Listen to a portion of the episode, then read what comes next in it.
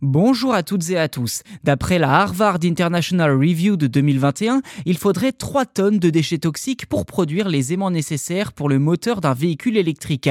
Un chiffre amené à augmenter, étant donné que les ventes de véhicules électriques progressent et que les gouvernements soutiennent ce mode de transport sans émission de CO2.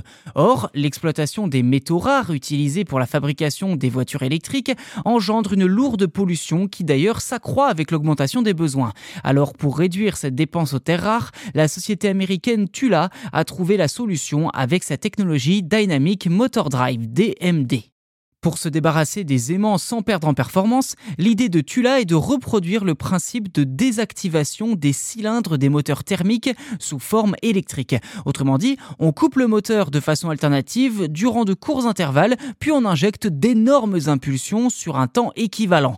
Évidemment, le moteur fait ça par lui-même, sans que le conducteur n'ait à intervenir, et cela grâce à des algorithmes. Au final, ces moteurs sont sans aucun aimant. En France, Renault travaille également sur ce genre de moteur et compterait en équiper ses voitures vers 2027.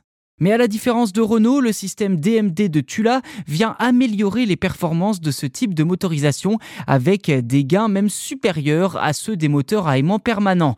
L'autre atout du DMD, c'est son efficacité énergétique.